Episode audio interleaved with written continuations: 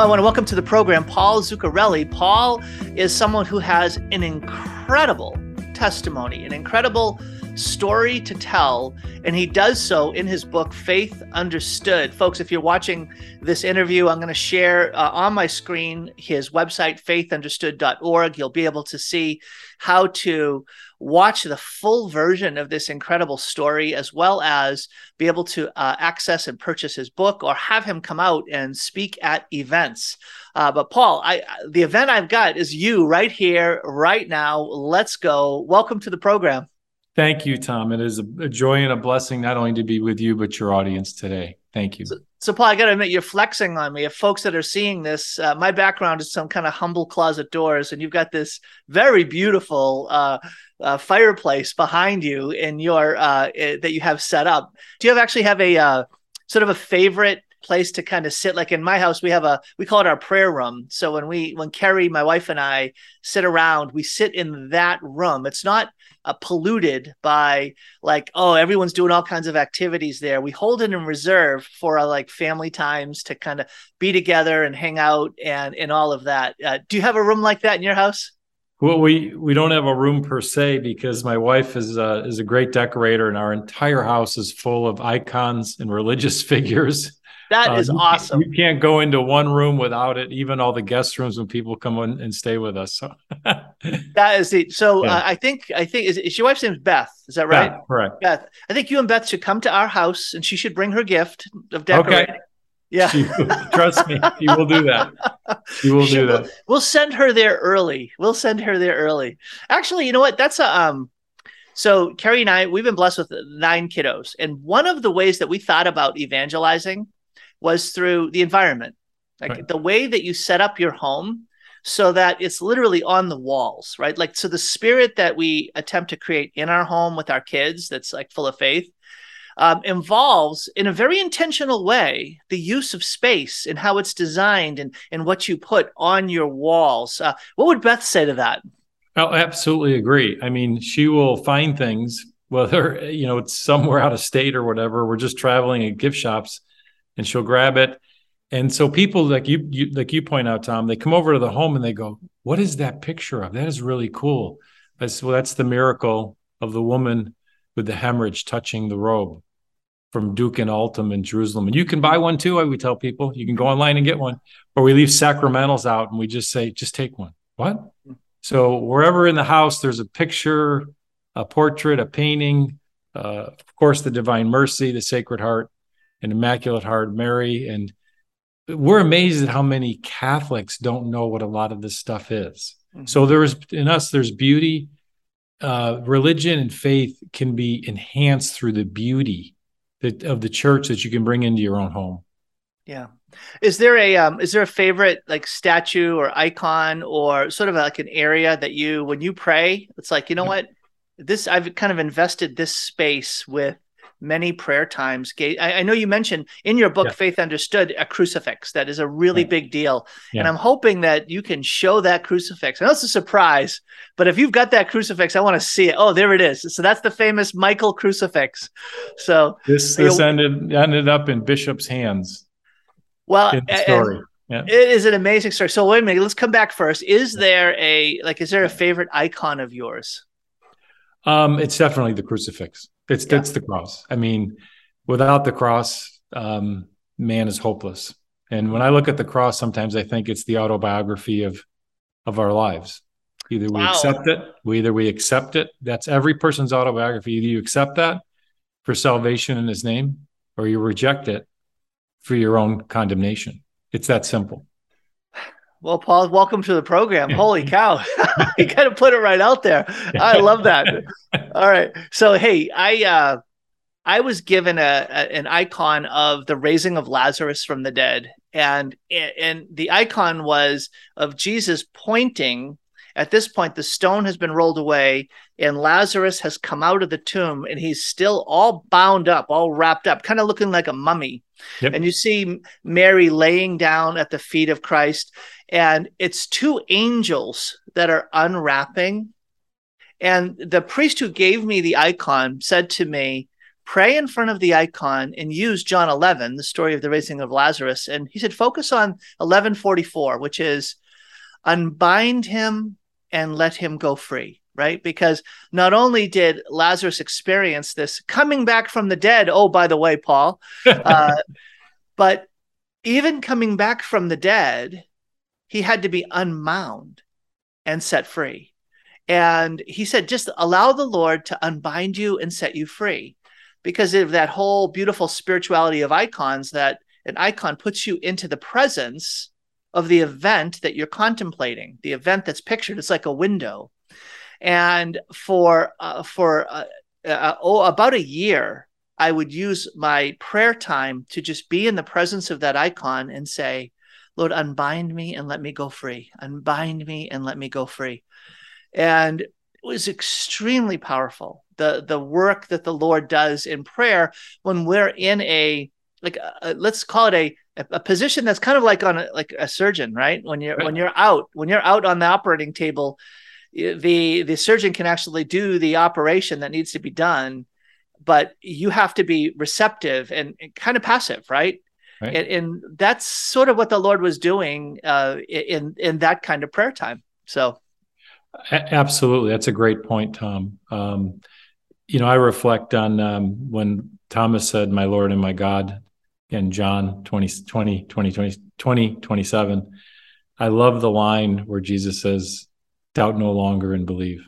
Mm-hmm. Um, and, and, you know, people say, oh, what a blessing, what a gift you've been given to get a glimpse of the beatific vision. And I say, oh, no, no, no, you're more blessed than I am. Because right after Jesus says to, to, you know, blessed are those who haven't seen. You believe, Thomas, because you've seen. Blessed are those that haven't seen. So as I tell my audiences, they're more blessed than I am. I'm just a rock-headed Italian that the Lord had to discipline. I'm glad. Isn't that funny? Yeah, it's uh, it's interesting how the Lord does His work in us. Hi, this is Dr. Tom Curran, and you know me as the host of Sound Insight. I am also letting folks know that as a realtor licensed in the state of Washington and in Idaho, I love serving Catholic families and others who are discerning a move for yourselves. It's much more than buying or selling a home, it's discerning a whole new life. If that's something that you would find uh, a help in, if I could be of service to you, please be in touch. You can find out more at drtomcurran.com. drtomcurran.com. Today I'm talking with Paul Zuccarelli, and if you're with me right now watching this interview, you see his website, Faith Understood. And I, I love your motto I shall not die but live and tell the work of the Lord. And on that website, Faith Understood, there's a, a, tab for my story, and there are a number of beautiful and powerful witnesses that Paul gives of this incredible journey through major cardiac events, cardiac arrest, cardiac death, uh, uh, more than once experiencing medical death and and encountering the the living presence of the Lord. Um, and he tells that story in amazing detail, in in in um, incredible, inspiring ways um, in his book, uh, Faith Understood, which you can also get on the website. So, uh, Paul, I um, it, it's kind of hard for me to say summarize in in five minutes what it was that you went through, right? Because it's very moving, and the insights that you have are very powerful. Um, but I'm going to say the Lord's putting you to a new test. Okay, so the new test is you're going to give a you don't uh, you're going to for the sake of all the rest of what the Lord wants to do in this interview. Give it to us in five minutes. You, whatever the Lord leads you to say in those five minutes, it. give us the overview because then folks will be able to get the rest of it on Faith Understood. You got it. Um, poorly catechized Catholic, probably like 95% of the people in the pews uh, believed in God. Um, but I didn't, you know, uh, I just thought that if I was a good person, lived a good life, that I might be glorified someday. So feared God, um, was blessed with so many gifts uh, of His mercy and, and, and providence. But I began having health problems with atrial fibrillation. And as my heart would go in and out of rhythm, and the doctors would say your valve's leaking, so forth, so on, um, eventually, I was uh, I was misdiagnosed on my cardiologist in Tucson. He said I was okay, And uh, I received a locution that I didn't know what it was. It was an interior voice that said, Get to the Mayo. Now it's the valve. I go up to see the Mayo. Uh, they ran a specialized test and said, You know, I'm borderline heart failure. My valve is really bad. It needs to be uh, replaced.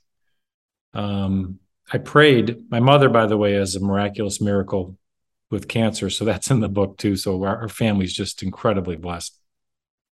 Anyway, I um, go in for surgery. So I went from you're fine to you need surgery right away. And the Lord led me to read the word, and I love the Bible. Absolutely love the Bible. It's how I relate to God and Jesus. So I poured myself into the word, and I finally got it, Tom, if I can use that term, um, where the Lord was really speaking to my heart that this is true. Jesus Christ died by design.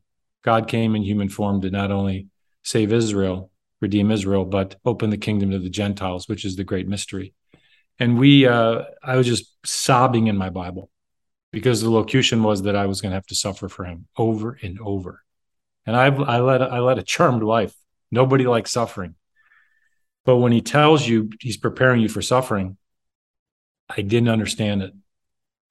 So um, going to go into Mayo, going to surgery. So my wife buys me this crucifix for comfort two days before surgery, all part of God's plan.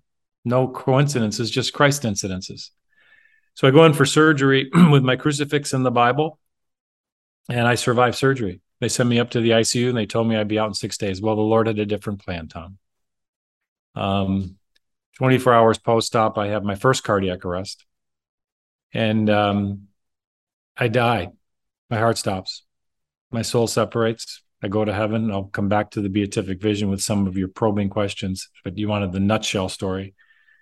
And the doctor said he was fine. And I talked to the doctors. I saw what they did to me. So they were like, How does he know what we did to him? Well, I was out of body and I didn't, you know, it was my spirit. So um, had the the heavenly event there. Maybe we could delve into that more for your for your listeners. But they said I was fine, but the tumult had just begun. The next day was Sunday, Pentecost Sunday. Praise be Jesus Christ, 2017. 849, I die again and again and again and again. I have eight cardiac arrests that day, and they can't get me back. And they give the news to the family who had to watch all this from 10 feet away. We're sorry, but he's lost the electrical connection to his heart. Um, there's nothing more we can do the head of the EP electrophysiology departments here. Upon hearing that news after watching it, our son Michael gets moved by the Holy Spirit to go into the room and take the last thing he's got left of dad, the cross, and get to St. Paul's Church. And logically or rationally, he's thinking, my dad's name's Paul. That makes sense. And it's in the book. He journeys and he gets there, walks into the church on Pentecost Sunday and thinks it's a priest It was Bishop Thomas Olmsted presiding. And so he respectfully they're doing communion. He waits for the Eucharist to be done, runs up, says, I need to see the priest now. So that's the bishop. Bishop Olmsted came out. Michael fell at his feet, hysterical, raised, lifted up the cross. That's all we got left. He said, Please save my father's life. He's a good man. Help him. He's dead. Bishop Olmsted later told the family, I've never seen faith like that. It was like the Roman centurion say the word, I got on my knees. I prayed as hard as I could. I clutched your crucifix, Paul, and I had chrism on my hands from the sacraments. He was doing communion and confirmation. And he said, When I held the cross, I felt suffering. And he said, Your son's faith saved your life. I went back and prayed afternoon into the evening for an anointing of the Holy Spirit to heal you in the name of Jesus Christ all the way through my Vespers. While they're praying, almost simultaneously, my heart came back. The the EP doc sewed a generator outside my body, threw a wire down my jugular and my atrium. Um, went up to my brainstem, killed my ganglion nerve, autonomous bodily function. Your brain and your, I'm sorry, your heart and your lungs. He kills it. Flips the switch, works on me an hour, and tells my wife, "He, this guy's alive by the wire in his neck in the outside box. He's not. He's not alive. He's in a coma." in two days we'll shut the box off in the breathing machine and we'll wean him off the anesthetic and if his heart stops again we leave him he's dead if he um, if he lives mrs zuccarelli most likely he's going to be significantly brain damaged he's been dead too long praise be jesus christ i walk around two days later the icu and I'm evangelizing over people, and they're bringing in department chairs, residents, and they're going, "There's no way that's the guy in room 20 in the ICU." No, that's him. He's neurologically fine. And get this, Tom, for your audience, they kept trying to give me pain medicine because I was sawed in half, burnt, welted from all the electrocutions. The Lord spared me from physical pain. I never took a pain med in the hospital, and the doctors are going, "This is insane." But again, all glory to Jesus Christ and the power of the Holy Spirit on Pentecost. That's it in a nutshell. That's really wow. That very impressive. You've done this before. Is that five uh, minutes? that was that was awesome, Paul. You You're did a great job. That's he's talking about it uh, in very brief form, in five minutes, what is um, unfolded very beautifully, systematically, clearly in his book Faith Understood, as well as if you go to his website Faith Understood, you not only can order the book, but you can watch testimonies that give the full version of this and I, have I've just got a whole bunch of, of like lines of conversation I want to have with you here. So sure. I'm really thrilled. Again, uh, I asked you beforehand. I said, you know, I just want to see. Hey, are you open to this? Like, let's go. Let's. Uh, I want to like probe more. So I want to start with. I want to start with Bishop Olmsted. So, um, I had the uh, blessing and privilege of living with him for three years. So he was assigned to the Vatican and he chose to live at the North American College rather than the residence for priests that worked at the Vatican. Um, which was a much more opulent, beautiful um, place that was. Um, uh, there were a lot of like wonderful worldly benefits that came from living in this Casa Stritch, this really beautiful residence. He chose to be at a very humble location in a seminarian's room, kind of room, just a tiny plain room um, and would walk to the Vatican. Well, the reason why that was a, a huge blessing to us was that he um, would go down to the Adoration Chapel. And I would go down there. I had a, a real devotion to uh, praying before the Lord in the, in the tabernacle. And I swear that must have been his second room because so many times when I would go to the chapel, he would be the only one in there. And I, I would come in, I would be there for an extended time and I would leave and he would still be there. And so that was was very moving to me. The the the love, the the devotion, that like the burning heart of love that Bishop Olmsted has for the Lord. And um, when you share in your book and in the testimony the the part that Bishop Olmsted played, um, you know, he's a very humble man, and I think uh, is quick to divert any attention away from himself. Um, and so the the faith of your son Michael, the faith of your family of Beth praying for you, being desperate, your own faith and willingness to undergo this. I don't know. I think Bishop Olmsted might have, you know, the Lord used that man's like, who does that? Who comes from a confirmation on a Sunday afternoon, holds a cross in his hand, and says, I'm going to pray all afternoon for this man and senses in a supernatural way your suffering. I just think that is so powerful. What a beautiful testimony of a bishop being a good shepherd for his people. Well, if I can comment on a few things on that, we could spend all 50 minutes on Bishop Olmsted. um, we have had the privilege, I didn't even know the man. And so now it's taught me incredible lessons. When people ask me to pray for strangers, I just think of here's this bishop praying for me, doesn't even know me or my family. So I have had people at the diocese tell me, get your medical records and hold them. You're not the only one this man has prayed for, and they've been healed. Um, I personally think the guy should be a saint. You talk about humility, mm-hmm. just in his presence, as you said, he he took no credit and he gave Michael all the credit for his faith. And um, I, rem- I politely reminded him of James uh, 5 13 to 16. But, Bishop, you know, are any of you sick? Uh, go to the elder of the church or the presbyter, which is he, and, you know, anoint the man with oil. And he had chrism on his hands with my cross and uh, pray for him. Not only will his sins be forgiven, he'll be healed because the prayers of a righteous man are fervent at the throne of God. So I reminded him of scripture and he, he immediately said, but remember also, Paul, Jesus said, where two or more are gathered in my name, there I'll be within their midst. And that's the prayer I prayed with your son, Michael. It was two of us together. So he is a very, very um, humble man, and um, we've had the privilege of having him having him stay with us in our home, and he exudes the Holy Spirit. Mm-hmm. Um, his prayer life, his meditation life, his contemplation life. Even when we're out of town, he says, "You know, I said, would you like to go to mass?" And he says, "Yes, but I need to go an hour before for prayer." Um, and then his vesper. I mean, it is just. And then when he stays in our house, he takes the most humble room, as you said, Tom.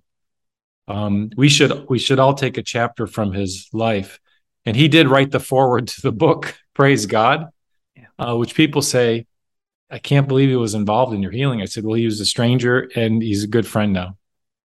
That's so beautiful. It's like uh, I, I, feel uh, like I don't want to talk out of school uh, that you know him. Um, but uh, two other quick stories about uh, Bishop Olmsted that I don't know if these are legends or real, but one was I, am very involved in the pro life movement, and um, someone contacted me from Phoenix saying that they were outside and they came to to go pray in front of an abortion clinic, and um, th- he noticed a priest that he had not met before. And so he said to the priest, Father, it is so encouraging to have you out here with us. And and he said oh well what's your name father? And he said oh well i'm your new bishop bishop tom olmsted and the first place he went when he came as a bishop uh, and i don't know if it's literally the first but one of the very first things he did was go and pray in front of an abortion clinic. Amazing. now isn't that something that is just so beautiful uh, the other story I heard was uh, again from another uh, leader in the church there. Um, it was at a fundraising dinner, and the bishop was there. And you know, at these soirees, nice meals, right? Do you want you know chicken or beef? But it's not just chicken, right? It's like you want some beautiful version of of a beautiful expensive meal. And then the bishop, you bring him his peanut butter and jelly sandwich. That he would have a very humble simple meal in the midst of this opulence as just a way of maintaining a sense of I don't know his own sense of simplicity and not being drawn into that world. H- have you heard, have you heard this? These are the stories I've heard. It's very true. It's very true. Um, he loves nature. He walks every morning. I think at four four thirty a.m. Um, you know, he is just uh, and he he says it so well. He goes, "My identity is in Jesus Christ," and that's a lesson for all of us. Yeah, he fasts and he prays for the church, um, but he keeps his identity in Jesus Christ. Well, and you know, it's um, when I heard that the Pope accepted his um, retirement, right? So you have that mandatory resignation at 75, and and typically it's the case that you know the Pope will allow a bishop to continue serving for years just because of you know the number of priests and all of that. But the bishop accepted his resignation, you know, eh, kind of shortly after he um, he turned seventy five, and I thought, oh, what a sadness. And then I'm like, wait a minute, maybe that just opens him up to be free for whatever the Lord has for him next. Right. Maybe that's maybe that's in fact providentially an amazing gift that Pope Francis gave him to be available for the next thing the Lord has for him. Yeah, and he he has said uh, that he's going to stay in the Phoenix area, so his casting of his shadow is going to remain here. Nice. Okay, so last story then, and this is going to link back to you, Paul. So I, I, spent all these years. I spent five years in the seminary, never ordained, but I never heard um, a, a, talk at a retreat. I never had a class, um, barely even a lecture, um, and never a talk on a retreat. Um, and never even heard a homily except for one in five years in the seminary. Now think of all those talks and retreats and, and homilies and all on evangelization except for once, given by Bishop Olmsted. Uh, he gave a talk on the the mission of the church to evangelize, to spread the good news of Jesus Christ, who suffered, died, and rose from the dead. And I, I think again that just I use that Real quick, Tom, you just connected a dot for me five years later. Okay. So I lived in Tucson when all this happened. I didn't live in Phoenix. Oh wow! Okay. I lived, it's all, it's all Tucson. So we go back home. I just said, honey, I'm done. I walked away from the world, my job, quit everything, quit my boards. Trust me, if what happened to me happened to you, you do the same thing. Mm-hmm. And I said, Beth, where do you want to go? And I went and saw my priest in Tucson. And the guy says, Sounds to me like you want to be an evangelist. I said, Yes. And the priest in Tucson said, We're not into that down here, but Bishop Olmsted is. so I, I, that's a sign, you know. And I went up and I saw Bishop Olmsted and I said, You know what? I just moved to Phoenix. How can I help? And he said, Praise God. And he just cut me loose. So, to your point about he loves lay evangelization. Um, you know, in some dioceses, the lay people are a threat. Today, I'm talking with Paul Zuccarelli, and if you're with me right now, hearing this program uh, or listening to the podcast, uh, if you go to his website, faithunderstood.org, faithunderstood.org, you can get access to many versions of his full testimony of this amazing happening of how the Lord mercifully was in his life, as well as in this wonderful book called Faith Understood. And so I, I, encourage you folks, again, if you're watching this, you can see it right on your screen, faithunderstood.org. His story is shared in a number of times. I, I want to say, for such a time as this, for such a time as this, right? You think of the Esther passage, and, and what I mean is this is that, boy, for the Lord to pick a time to have you go through what you did was it's you you not only literally went through death to come back to life what was put to death in your life was your whole way of life. And for such a time as this, I mean, talk about here you are now, four and a half years or five years of taking up this work to evangelize. Right.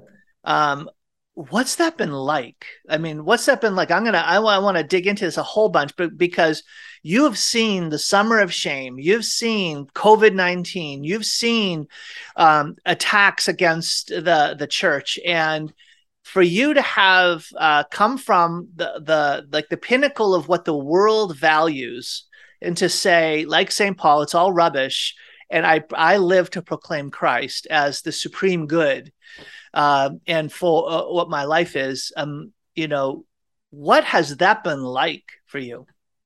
Great, great question. Um, let me segue into the answer for your listeners. Um, again, I was a very successful businessman. I was way too much in the world, way too much in the world. Um, I was um, moving, uh, probably was, um, how would I say this? Insecure. So I was a perfectionist. I had to get everything right. I was data driven, fact driven. I was a businessman. If the data. By the way, you, you can tell in your book. You can oh, tell yeah. in your book that that's that's your background. That's yeah. a gift. That's a gift. Yeah. But boy. but I, but I was I was very reality based, and if the data didn't say support something, I didn't. It said it's not true. Mm-hmm. So again, and it's very hard, Tom, to get to faith, pure faith, through reason only. Mm-hmm because it's spiritual. Right. So anyway, the two analogies I use, I was the guy in the parable of the seed and the sower caught in the third row in the third uh, the word was in me because I love the Bible, but the anxieties of this life and the lure of riches and just choking me. So there's how did that show up? What did that look like? How did you feel like you were choked? Because most people listening were like, it's the sort of like, oh Lord, let me win Powerball or Mega Millions because I'll know how to, you know, that'll right. solve my problems, right? Yeah. So, so, so for me, it was Tom. Uh, you know, if the client wanted to go play golf on a Sunday because they're secular, but he's a big client, I was like, okay, I don't go to church today. I take my client golfing. Mm-hmm. So it was always appeasing the world. Mm-hmm. Uh, that's a really, really powerful, uh, true example or you know i'm on so many boards i don't have prayer time at night because you know i had to be at be out till nine o'clock at night and get home talk to you know be say goodnight to the kids or whatever. I'm just go go go working 68 hours a week. So um it wasn't a conflict of interest it was a conflict of time but i created okay, let me ask the question. A lot I of folks hearing this right? Here's the question. You're working 68 hours a week. Why? What was it that drove you to say this is this is how i ought to be spending my life Okay. Um, can I be real? I'm going to be very candid with you. No one's asked me that question. Okay. Here comes the here comes vomiting from the soul.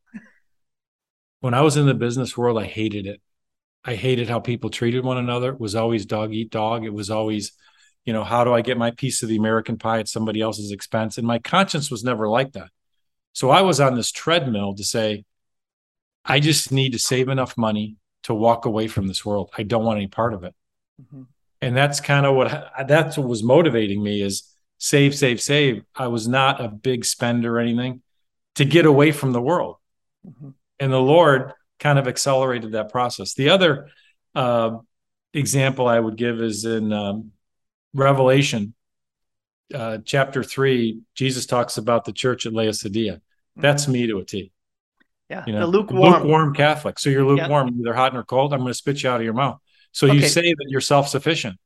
You know. Okay, so here's here's the thing. So you just you gave. Uh, I remember a very wise business consultant said to me, he said, "Be careful about getting off the path and getting out into the swamp. You might go so far out that you can't get back on the path." Right. And talking about that with regards to being successful in the business world. So, right.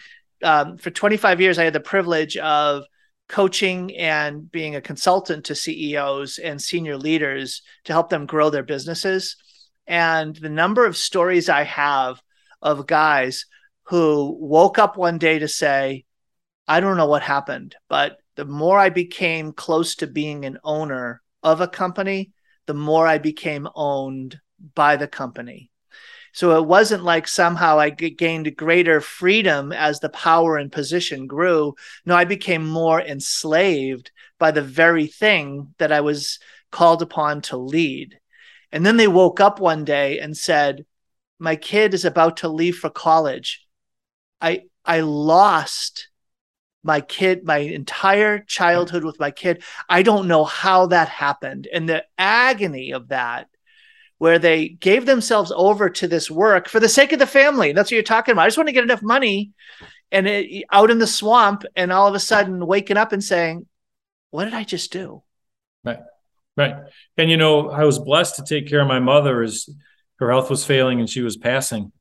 And as soon as she passed, my health went downhill real quick real quick. And that's when, again, the Lord was manifesting. The other thing, and it's, it's mentioned in the book, Beth will will testify to this.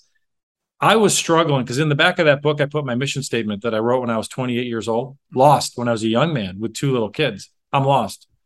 I read that now, and I didn't write that mission statement. The Holy Spirit did. Hmm. Never said what I do for a living. It's what my role was as a husband, a father, a, a, a son, a brother. Kept me grounded. And what happened is after the kids were gone, I would take Beth to near death experience movies. Heaven is for real, 90 minutes in heaven. I would read the books from the neurologist, the cardiologist. My my wife would say, Why are we why are you doing this? I said, I need to know. There's this thirst for knowledge of what's next, what's on the other side. And again, it was all part of my spiritual preparation that I didn't understand at the time. But my life makes so much sense now looking from the other side. I'm like caught between two between two worlds half the time.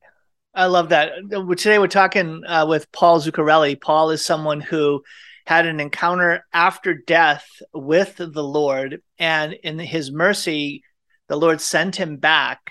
Despite Paul not wanting to come back, Paul was sent back with a mission to proclaim Christ and to keep our eyes on the prize, on, on the ultimate prize, the ultimate good, which is our life with the Lord in heaven.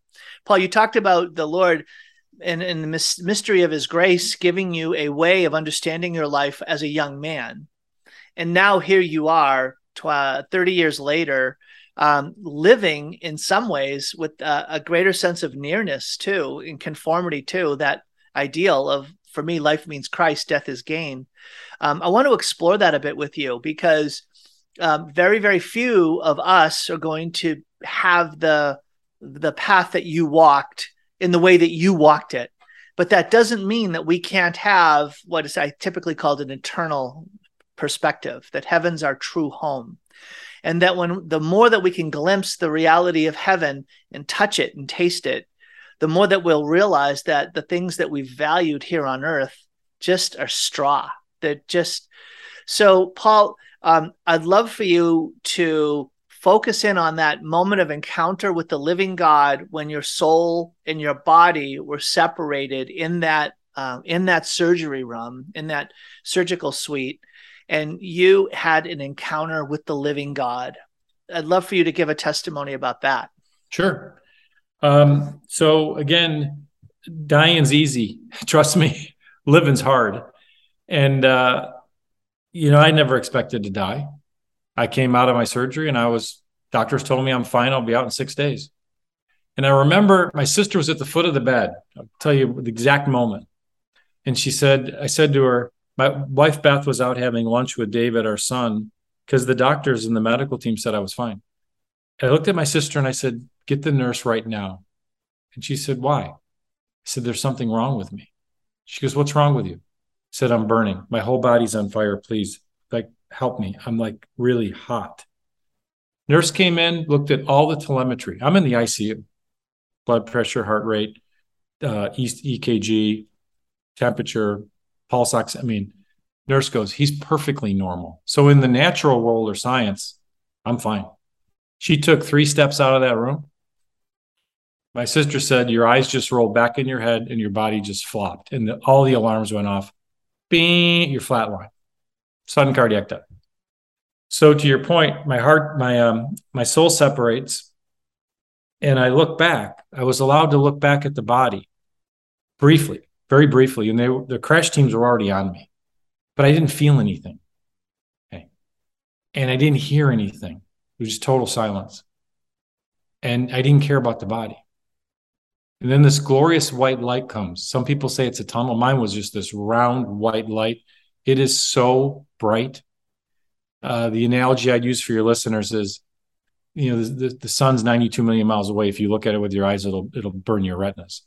Not this light. Well, I didn't have the physical body, but in spirit, this light is so bright and so enticing, and it's pulling you and drawing me. So, what I'm going to share with you now, I'm trying to, th- there are no words that the human being can use to describe heaven or God because our intellect isn't that great to, to, to put it into words, but I'll try. Um, I couldn't tell Tom whether I was being drawn into the light or it was taking me and pulling me. So there was no gear of forward or reverse. It was just absorption. And I go. And I can't tell you if I was in the waiting room of heaven, but this white light just envelops me. And I fall down in spirit and I worship God. I thank Him. I'm just thanking Him over and over and over. And for some in, in the spirit, I said to him, You know, you said he's least in the kingdom's greater than John. Thank you. Thank you. I'm here. Thank you. When your soul is in union with its creator, it's it's a feeling of unconditional love that doesn't exist here in this world. It's there. That's why I knew where I was. I was home. The other thing I'd share with your listeners is there's silence in heaven. The communication was not in words. It was all spiritual. He knew me. I knew him. I knew exactly where I was. I was home.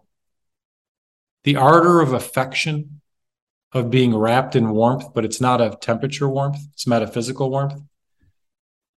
You, you can't describe it. The other thing I'd share with your listeners is time and space don't exist there.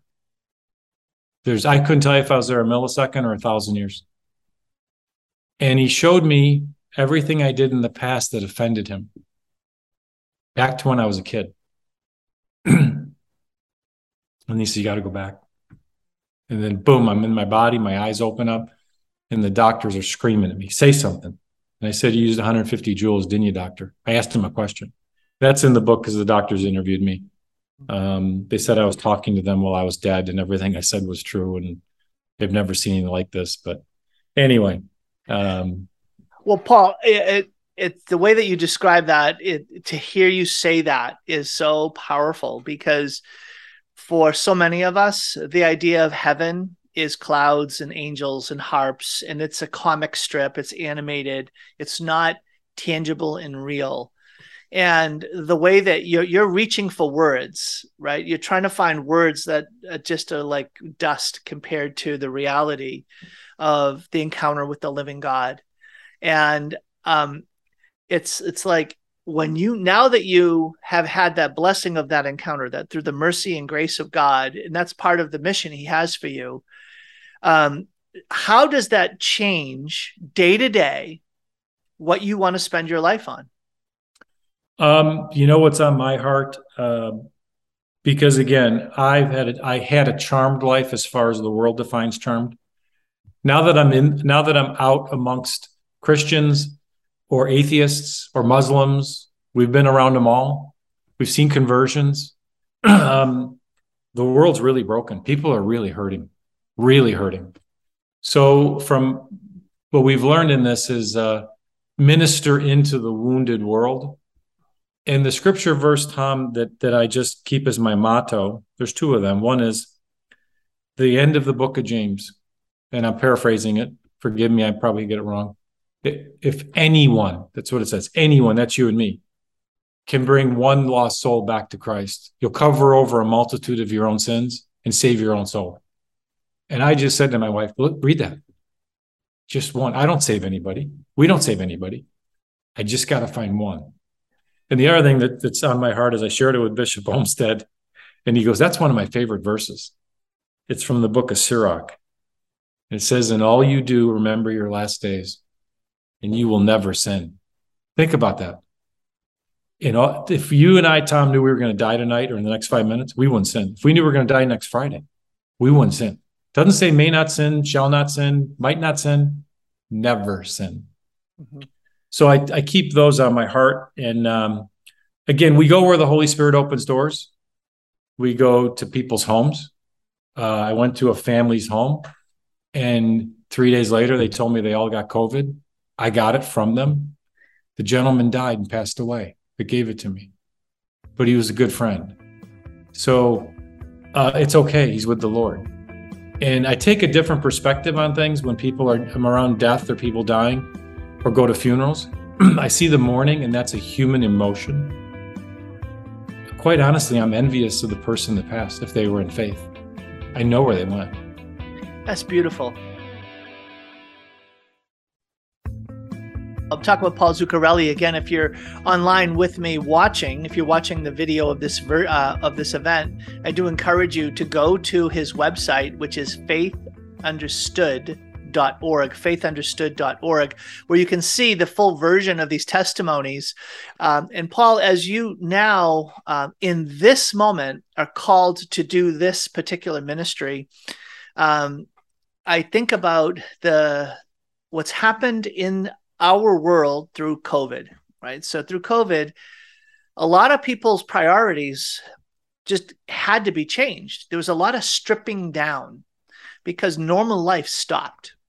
And I think that um, it it it is has been mercifully used by God to get people to remember their last end, to stop and say, wait a minute, the comfortable life that we had of soccer teams and um, and and comfortable good things that the world gives in material prosperity and um, all of that all of a sudden now there there has been a shaking and a stripping and um, one priest I know said that in some manner the totality of efforts to address COVID was traced back to a fear of death. We're afraid to die. And as a result of that, look at all the extreme efforts that were done and the the the damaging effects to kids in terms of anxiety and and yeah. isolation and depression and self-harm and and other damaging effects on families um, because of a fear of death and how we as Christians are called to be witnesses to the resurrection, witnesses to the fact that Christ has died, Christ is risen and will come again, and we share in the risen life of the Lord. Have you found a, a greater reception to your message? Absolutely. Absolutely. You know what? You nailed it. All this COVID stuff, as I look around and my soul tells me this, it's people's fear of death especially in the United States, we think death is optional sometimes. We're very, very secular. It's about me, me, me, and, and, and the pleasure of this world uh, because the United States is so blessed. So I think the panic that we saw was, and we see today too, where you know they're masking little children to just walk out the front door to get in the car. Or I love it when the whole family's in the car with the masks on. and you just pull up next to a red light and you go, that's the way to live. So there is this fear of death. But as we know, Christ overcame death. So what I tell people is in the end, you know, assuredly, this is part of my message, assuredly you will die. It used to be that, you know, people used to joke the only thing in common is death and taxes. Well, now 50% of people don't pay taxes. So it's just death. Assuredly you will die and meet God. So the only thing we need to worry about is location, location, location. What happens to us? Where are we going to end up? Um, and what I find is people don't even understand purgatory. Mm-hmm. That's why I use the three locations. Um, and again, I was in their shoes, Tom. I'm not denigrating them. I spent less than one tenth of one percent of my time on the salvation of my soul when I got around to it, and I'm trying to reverse that. And the world still gets in the way. So Paul, it's so interesting. I got uh, so two things. The first is I, you made me think of St. Paul in Philippians, where he says, "All that I used to consider gain, I now consider loss." Yeah. And it's funny, even though people hear your story, even now, or if they watch your testimony on faithunderstood.org, um, they're going to say, "Dang, he lived a charmed life. I wish I had that." Um, and and what I, I want people to hear, and you speak to it directly, is what you've considered gain, how would you now consider that loss? Well, because now I know to be absent from the bodies to be present with the Lord. And the only way I am going to go to heaven is to die. Mm-hmm. Now, the other thing is for your listeners is the lesson the other listener, I had to like let go of my free will. I found out that my own free will was precluding a deeper relationship with our Lord Jesus Christ mm-hmm. my Lord Jesus Christ. So the more my free will got in the way of pleasure or entertainment in this world, the less time I had on the sanctification or the virtue of mortification of my own being. So again, I'm spending more time on my salvation and less time on make I don't make any more money. Mm-hmm. And that was by the way, the book is owned by a nonprofit. Um, I donate all the proceeds of that book or any speaking fee anybody gives me to the evangelization of Jesus Christ in the church. And specifically, I give it to the religious orders. Because when I read the diary of St. Faustina, it was very clear what Jesus told her there'd be even less people in purgatory or in heaven if it wasn't for the religious orders who pray for us because we forget we're too busy in the world, us seculars. Um, so I help the religious orders. Mm-hmm. I think that I take from what you just said. Um, I was passionately pursuing worldly goals and was experiencing worldly success and the benefits that come from it. And even though that's attractive at a human level, and yes, there are satisfactions and joys at a human level that could make someone jealous and say, I want that too. There's such loss in that a waste of time, a loss of opportunity, a, failure to say, I can grow in in my relationship with the Lord, in my sanctification, in fulfilling my God-given mission. You know, the gift you were given to write that mission statement. What if you were given the gift of spending every moment of your life living out the godly ideals that He has for you? Isn't that a be- more beautiful life, a glorious life, a, a, a life filled with with the joy of Christ? Right? and how the Lord redeemed it in your regard. Yes. And and it's like your life becomes a, a lesson for us. And the lesson is spend your life on the things of God, on the Lord, and on what He has for you. And that is a life uh, worth living, a, a, a, noble life, a holy life, right? Uh, sort of the famous, there's only one sadness not to be a saint, right? Right. And you know, it's funny you say that because you just triggered in my, in my heart that I finally feel, Tom, that I'm I'm finally the person the Lord wanted me to be. But He had to help me with discipline to get me there. Mm-hmm. And the other thing I'd say is I finally have peace. I was constantly looking for that peace. Whether I bought a bigger house or a new car, it never filled the hole in my soul. Mm-hmm. And and again, it's it's for people who haven't tasted it. It's like, oh, I, I want both. I right. want it all, right? And it's that's the trap, right? That that's the trap. That's the trick. All right, let me ask this: If Beth were there talking to me, Yeah, she's here. You want her in here? I want Beth on here because I want to say, all right, Beth, how has how did how did the Lord not just deliver your husband back to you, but a new husband? How has he uh, how has your relationship been blessed by this incredible journey through death to a recovery of life? Um, well, I think it's brought us closer spiritually. I mean, we were married in the church and we raised our children Catholic, but I think this has deepened our faith. And so, hence, our children see it, um, people around us see it. And I have a husband now who always loved reading his Bible, always loved it. But now, every night before he goes to bed, he's on his knees in prayer. That's beautiful. That is beautiful. Okay, I have a question for the two of you. Um, naming children, I, I see God involved in that. Mm-hmm. And Carrie, Carrie's insight is if you want your kid to face spiritual battles, name him either Joshua or Michael, because those kids will end up in spiritual warfare situations. You named one of your sons Michael. Where did that come from? And it sounds as if from the book and your testimonies that Michael's a bit of a spiritual warrior, whether he realizes it or not. He he absolutely is. And when he was a boy and we were deciding names, and I always loved the name Michael. I have a brother Michael, I have a cousin Michael. I did not name him after either of those. I've just always loved the name Michael. And him being Italian, he wanted a Tony or a Frank or a... and I'm like, no, I like Michael. Vinny, he wanted Gino. I Vinny, come on, Vinny. Valentino, let's go. No, I said a Michael. And then, you know, when our second son came along, you know, no, we're not going to have Tony. we're going to have David. Nice.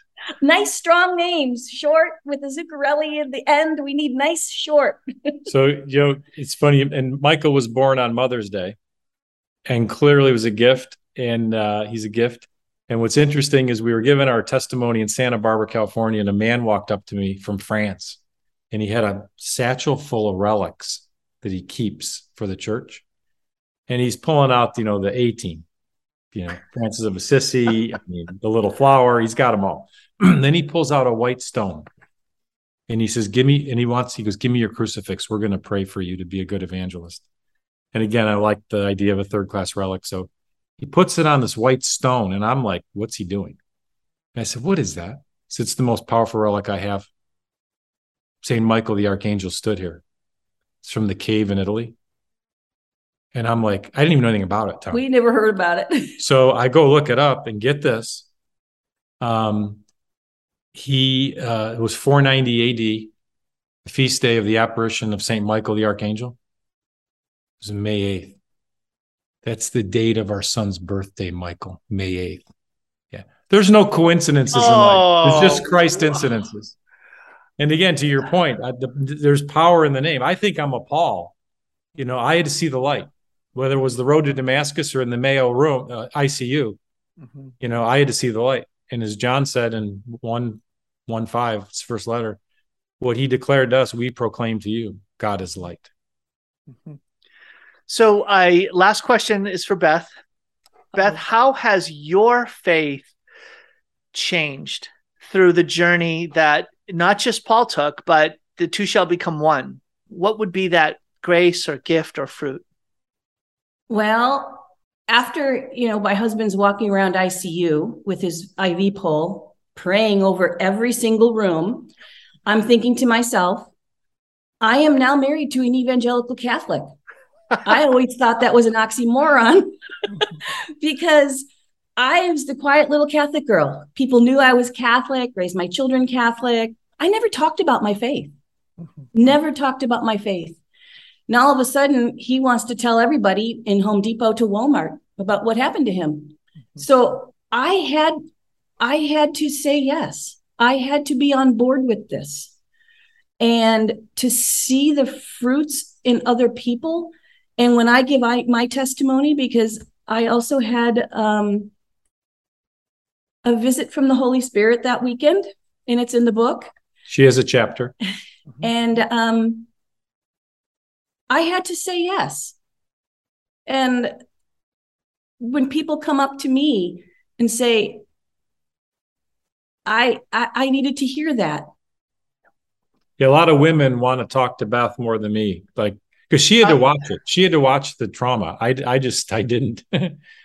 um, Paul, I want for all of us who are listening or watching this interview to be able to come out with that sense of conviction about the meaning of life and life through death to our our home with the Lord in heaven without having to get on to go through cardiac death. You know, I think we, I would want that gift for us without having to go through what you went through, but we can share in it through the testimony of what you were blessed with. And um, I'm going to say a prayer, if that's okay, for the two of Absolutely. you guys as we finish the program, that the Lord would continue to bless and unfold His work in your life.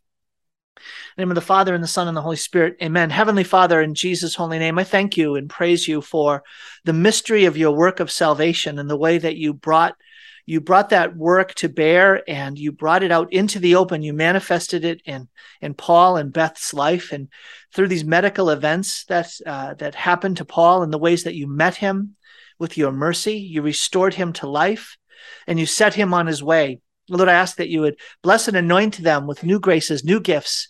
Holy God, I ask that you would give them a, new anointing for this moment to help raise our eyes to heaven raise our eyes to you, O Heavenly Father, and that by walking the journey with Christ through his passion, through his death, that we would share even now in the in the risen life in a new way, rejoicing in you. Lord, bless and protect uh, Paul, uh, Beth, Michael, and David. Lord, bless their entire family, and Lord, open new paths and new doors for them. Thank you, Lord, for their witness. In Jesus' holy name, amen. Amen. the Father, and the Son, and the Holy Spirit. Amen. Well, Paul, Beth, thank you so much for taking as much time as you have with me today on the program. I really appreciate it. God bless you, Tom. you, Tom. Thank you.